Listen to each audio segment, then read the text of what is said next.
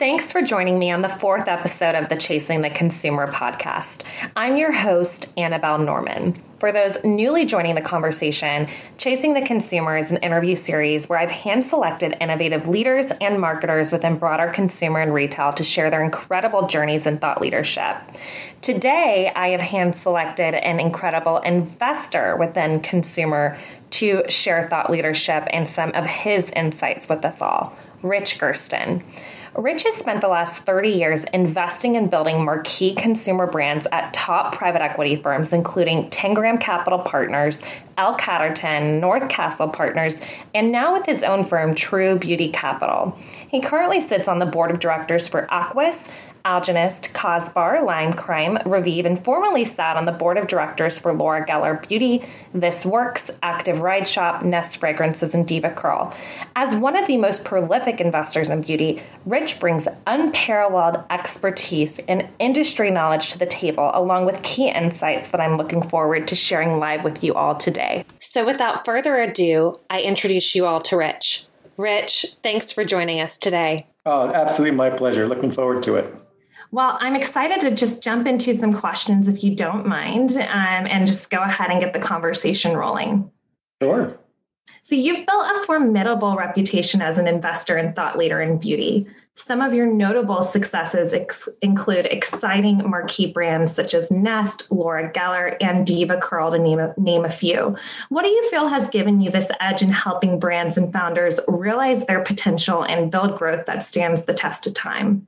Yeah, Annabelle, I think for me, you know, what I decided to do many years ago was specifically focus on investing in the beauty space, right? And I, and I think it's that specialization, that unique sector focus, um, and all the benefits that come from being a focused investor that have helped me identify opportunities and support founders in, in growing their brands. Um, you know, the primary benefit of focus, obviously, is the cumulative knowledge and network you build in your focus area. And that knowledge and network uh, and the ecosystem that I've kind of created in the beauty industry, uh, you know, helps inform me uh, as an investor. Right, there's a pattern recognition in the investment business and being able to identify those patterns in terms of what's worked and what hasn't worked and applying them to brands is ultimately uh, i think results in good investing um, and so we try to apply that pattern recognition and and leverage the ecosystem to make the most informed decisions we can uh, with that said with all of that ultimately what determines the most successful outcome in an investment is the team and the people um, that you hire to help execute the strategy. Um, and if you look at the examples you gave and others in my career where the outcomes have been successful as an investor, it's usually I have an incredible CEO and an incredible team reporting to that CEO. And so the, the sector focus allows me to implement uh, pattern recognition and identify opportunities. But ultimately, I think um, hiring the right talent to help you execute those strategies is what makes for the winning formula. Well, I think you have certainly the eye for talent. And I know that you like to stick closely to talent as well, um, like Alana, who's, you know, stayed within your portfolio over the years. And, um, you know, with that, I certainly just have to say I have the utmost respect for you as someone who also does a ton of hiring in her career. One of the things, Annabelle, honestly, one of the things I'm most proud of is the is the, the leadership positions that I've helped recruit female executives into. It's become an important part of of what uh, I enjoy doing and giving you know incredible female executives an opportunity to lead businesses. Um, and also female founders often that we're backing and that's what we're trying to do with our true beauty ventures fund as well is really is really lead on the forefront of giving females the opportunities to help build their brands as founders and to gain leadership positions as executives. And, and someone like alana as you know has now run two brands for me in my Tengram uh, life. And and and I love working with uh, absolute professional like that. She makes me look good in my day job. Well, she's she's fantastic, and the emphasis on hiring women leaders is phenomenal. And there's a lot of data that says there's strong ROI there as well. And you know, I think right now, in lieu of 2021, you know, we are certainly focusing on on diversity and finding more women leaders. Um, it's always been, you know, for us as executive search professionals, top of mind, and um, for our clients, you know, we see that even being even more of a priority for them. Yeah, and when it, when it comes to ROI, we, I think they're starting to see that in the investment business as well. My my partner Christina, True Beauty Ventures, obviously a female. There's a whole uh, set of earlier stage venture capital focused funds that are uh, largely comprised of female investors. And I think there's there's some data that suggests that female investors generate a higher ROI as well. Uh, and so I was smart enough to both hire female executives at my portfolio companies and to bring on a female partner uh, for my fund. That's phenomenal. And I, I love hearing that. And, you know, out of curiosity, in lieu of, of COVID, we've seen many changes. And some would say it's changed the way in which investors and strategics are looking at brands. I'm curious, how has COVID impacted the lens at which you view the industry and the way in which you intend to invest in the future? You know, at the end of the day, I wouldn't say that much. Um, and when I look at the impacts of COVID on the beauty industry. First, it's a resilient industry. Um, and a lot of the trends that we have seen going on in the beauty industry for the past five or 10 years have, have just been accelerated by COVID. Trends like penetration of e commerce to total shift from uh, department stores to specialty stores, the presence of Amazon uh, in beauty and the traction they're getting. Those are all trends that have been happening for a while that I just think have been accelerated by COVID. And so there should be no surprises there other than the accelerant nature of it. Um, you know, as far as investing right now, we're, we're clearly more focused on hair care, skincare, and wellness oriented brands because those are categories that have benefited in many respects from COVID, whereas makeup and fragrance as social categories maybe less so. And so we've been less focused on categories that have been adversely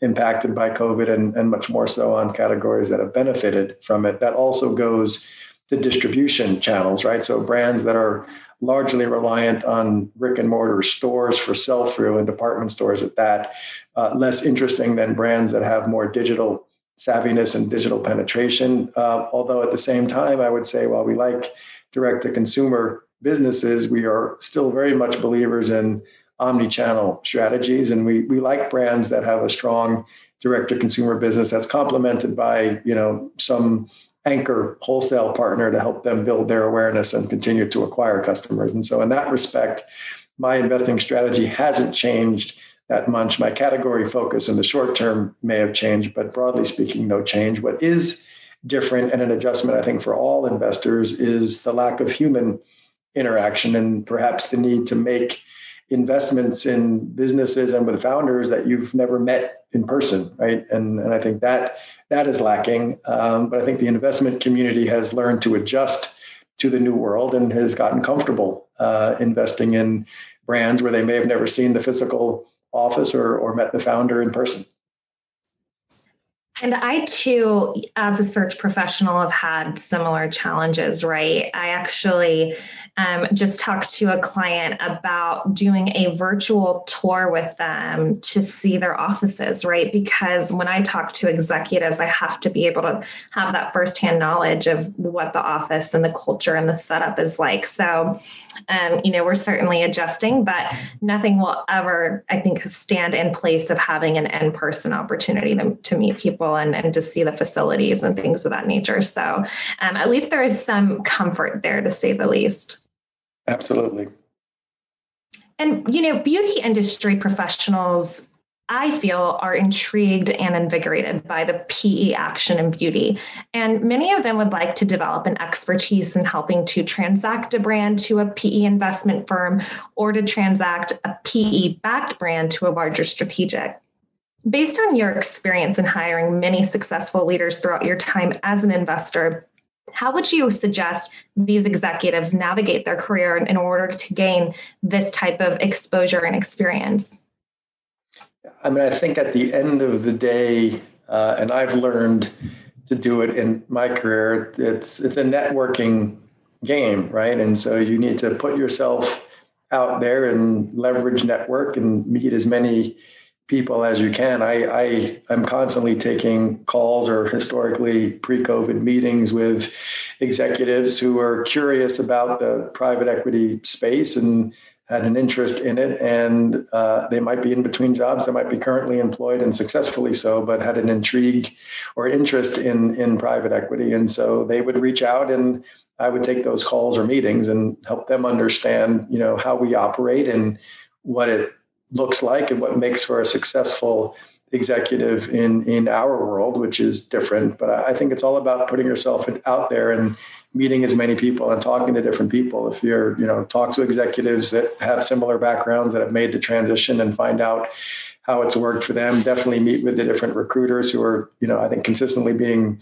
hired by folks like ourselves to place talent and then meet with the principals at these private equity firms, the ones that are active at least in the space and, and understand you know how they operate. Uh, in my experience, and this is the hard part for me, and why we lean on people like you to help us make sure we understand this. There's I've never met in my career a big company executive who doesn't think they can operate in small co land. Um, and operating in smaller businesses is vastly different than in larger organizations. It's why I think indie brands take share from large brands is that they can move more nimbly and quickly and eliminate layers and layers of decision making. And ultimately, that's the advantage small brands have over large brands, but they're less resourced in nature. And when someone's coming from a large organization with lots of resources that they can leverage, they can often struggle. Um, and trying to get an understanding for that, uh, you know, it sounds good to be in a small private equity backed indie brand, but it has pros and cons relative to the comforts of a larger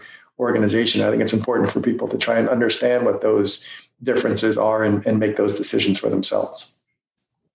I think that undoubtedly there's not one person that fits all sizes of companies. And a lot of people will come out of like an Estee Lauder or a L'Oreal where they've been there for 10 plus years.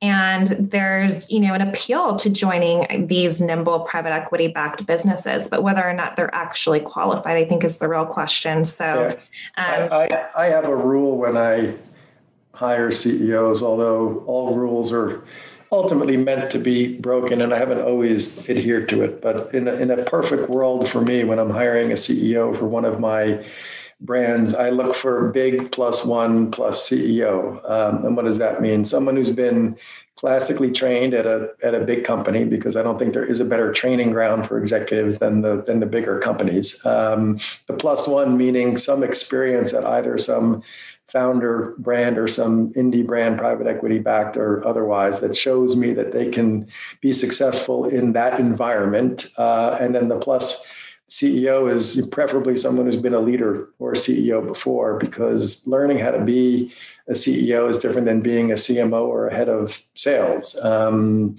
it's and usually it's not the functional expertise or the breadth of experience that's necessary. It's the ability to make decisions quickly with imperfect information. Um, because if you've never been a CEO leader before, you've never been put in that position before you've had to make the final decision and be 100% accountable for it. And so, if you're fortunate enough in hiring a CEO for a private equity backed indie brand to find someone that's a big plus one plus CEO, it's not a very big pond you're fishing in, but it, it's my rule I try to stick by whenever possible. And, and, CEO could also mean general manager, could even be a regional general manager, although that's largely sales and commercial related. But I think having, you know, leveraging the experience of where you've seen it work in the past and not is what I try to do. But again, it's not one size fits all to your point. And someone has to give someone the opportunity to be CEO first. And sometimes it is me because um, I can't always find someone that has been. Which you definitely took the chance on Colin Walsh on DevaCurl, who had been historically at L'Oreal the majority of his career. And it wound up being a great decision. I mean, Colin's a phenomenal executive, and my partner Matt at Tengram led that process and, and developed a relationship with Colin. But what was unique about Colin is he had left L'Oreal and had done some entrepreneurial stuff for a brief bit and was a very entrepreneurial person. And at, at L'Oreal, he was most recently running as the GM of Matrix. And so he, he did have a touch of entrepreneurial experience. He had been a successful leader of a brand and, and, and had all the great attributes and characteristics of being a great leader. From the other side of the spectrum, we've seen beauty brands coming to life in beauty quicker than ever. Perhaps this is due to the low barrier to entry within beauty or due to the increased PE activity and astronomical brand valuations. How do you feel this will impact the industry going forward? And do you feel we'll continue to see the consumer behavior disruption like we've seen in the recent years past, or do you feel the consumer will circle back to heritage brands that do provide that comfort and consistency? Yeah, it's a lot to unpack there. I would say, and I've been using this expression a lot. I think the uh, the easiest thing to do in beauty is to launch a brand, and the hardest thing to do is to scale a brand. Which, in some respects, I think is why there's so many brands launched, um, and why even more recently so many incubation models have been created, right? Because I, I, do think it's relatively easy in the scheme of things to launch a brand. Their only barrier to entry is capital, and to launch a brand at small scale in a direct to consumer way it doesn't require that much capital, right? And so I, the, the the prevalence of a large number of brands and low barriers to entry hasn't changed. Um, I think the phenomenon of indie brands taking share from larger brands hasn't changed either. I don't I don't know that there'll be a I don't think the heritage brands go away, but I think over time they continue to lose share in increments to smaller upstart brands, which is why companies like Estee Lauder and L'Oreal buy brands, right? That's how they achieve their growth objectives and learn different skills and attributes is, is through acquisition and using M&A as that tool to drive growth. And so I don't think the phenomenon of indie brands taking share from large legacy brands will go away. It's been happening since I started investing in the beauty space in the early 2000s. So we're, we're, we're on a 20 year run almost of indie brands taking share consistently from larger brands. Um, I do think that it's, um, you know, as an investor, we're trying to find brands that have unique attributes. And yes, valuations are high, but I think that ultimately the market's efficient on valuation and you try to find opportunities where you feel the risk reward trade off is comfortable. I think one of the reasons I launched the venture fund and really enjoy looking at those brands is, is it, it's much easier to grow a brand from a smaller base um, than a larger, more mature brand, but the perspective and experience we bring to those brands to help them avoid making mistakes and to help them scale more efficiently, leveraging our experience in scaling brands as opposed to launching brands is part of the value we bring. And we always try to encourage uh, brands to, to focus on uh, authentic brand and founder story, uh, productivity of distribution and your product assortment, the importance of registering your trademarks. I mean, these are all things that are really important uh, for brands, and it's what we try to you know have them focus on as we as we embark on our investment journey. And just out of curiosity, for the founders who are tuning in today, what would be your advice on how to thoughtfully and strategically scale their business in today's climate? And secondly, if you were them, what would be your number one rule to abide, abide by? I think it's very important to set reasonable and plausible growth expectations for your brand. I've seen over the past several years traditional venture capital firms come in and distort the market uh, relative to valuation uh, by uh, you know needing their portfolio companies to grow at rates perhaps that are beyond achievable. Um, and that sets up for disappointment. So when we're looking at brands we try to align on the growth profile. We stress the importance of profitability.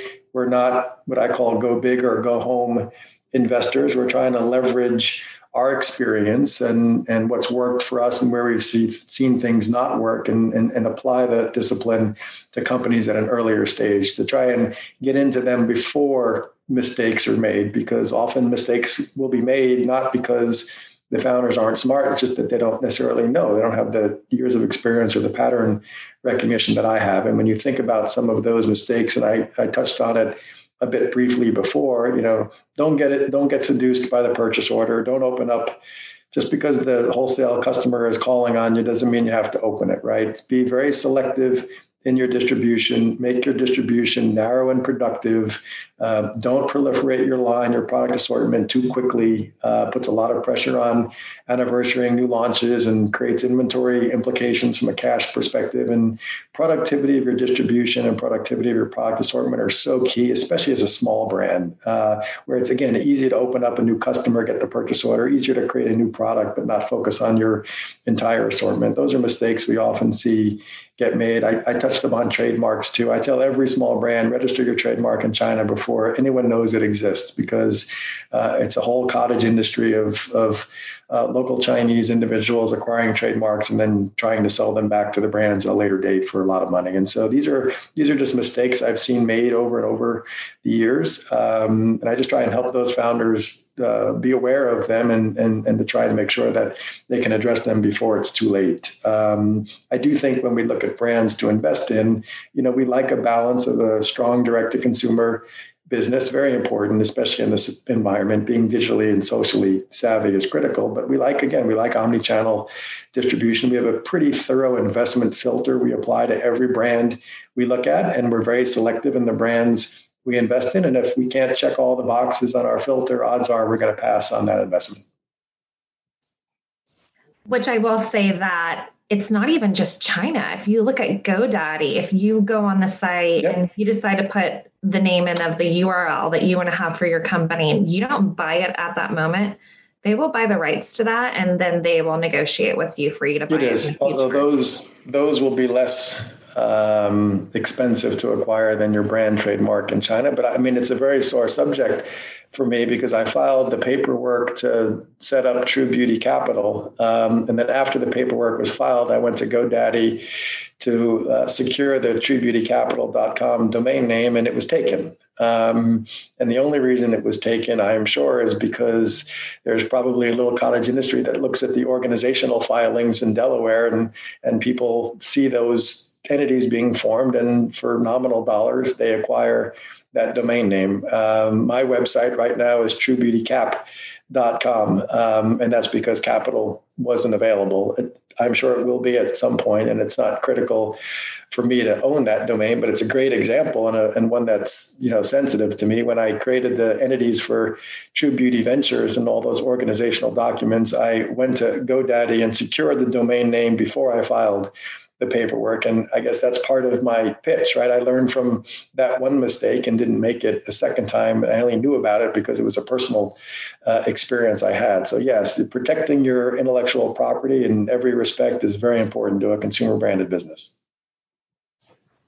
So, last but not least, I'm aware you've made a handful of investments in beauty this last year with the launch of your new firm, True Beauty Capital, including Aquis and K18. Can you tell us about some of their hero products and what items we should have in our Amazon and or other retailer cards? Yeah, that, that investment was so interesting for us because the Aquis brand had been around for a long time and and was a little bit larger than uh, I think a typical business might be for our True Beauty Ventures platform. Um, and it's got a kind of hero cult following. It's a towel and turban that dries your hair 50% faster. And, and most consumers may not realize that there are damaging effects to hair the longer it's, it's in that wet state. Um, and so there's a convenience benefit from a time perspective, but there's also a hair health benefit in terms of, of drying your hair faster. Um, and that that product, which comprises most of the Aquis brand, uh, has continued to experience great growth throughout 2020 and, and, and can be found in lots of different points of distribution around the world now. It's a very iconic product. What was more interesting to us, perhaps, in that investment was the launch of the K18 branded product line, which was a new launch that really just occurred at the end of 2020. And uh, there, we think we have a breakthrough uh, technology that that dam- that repairs damaged hair, damage caused by color treated or or keratin straightening, but the ability to return the hair almost to a virgin state in terms of, again, healthy hair fast um, is what K18 promises. And it's got patented technology that's proven to work. And uh, its hero product is a hair mask. It'll initially be launched in salons, but then will migrate over to direct to consumer channels and ultimately into specialty retail. But it's um, it's an amazing product that that heals damaged hair. Uh, and and most females, especially those who have colored their hair, have caused a lot of damage over time. And uh, is really a breakthrough product. And for us, represented the breakout potential in a business that we look for when we invest in brands through True Beauty Ventures. And the initial uh, success of the launch makes us incredibly excited about the prospects of that business. Well, as a highlighted brunette, I cannot wait to get my hands on that product. So I will definitely be you know, purchasing that right after this, you know, conversation. So, Rich, I cannot thank you enough for your time. And I hope to have the opportunity to have you back on in the near future. And I'm very excited for what the future holds for True Beauty. And if it's indicative of whatever you had done, you know, with Tengram, I'm sure that the sky will be the limit. Annabelle, thanks so much for having me. Love love sharing the stories and look forward to continuing to participate in these going forward. Thanks, Rich.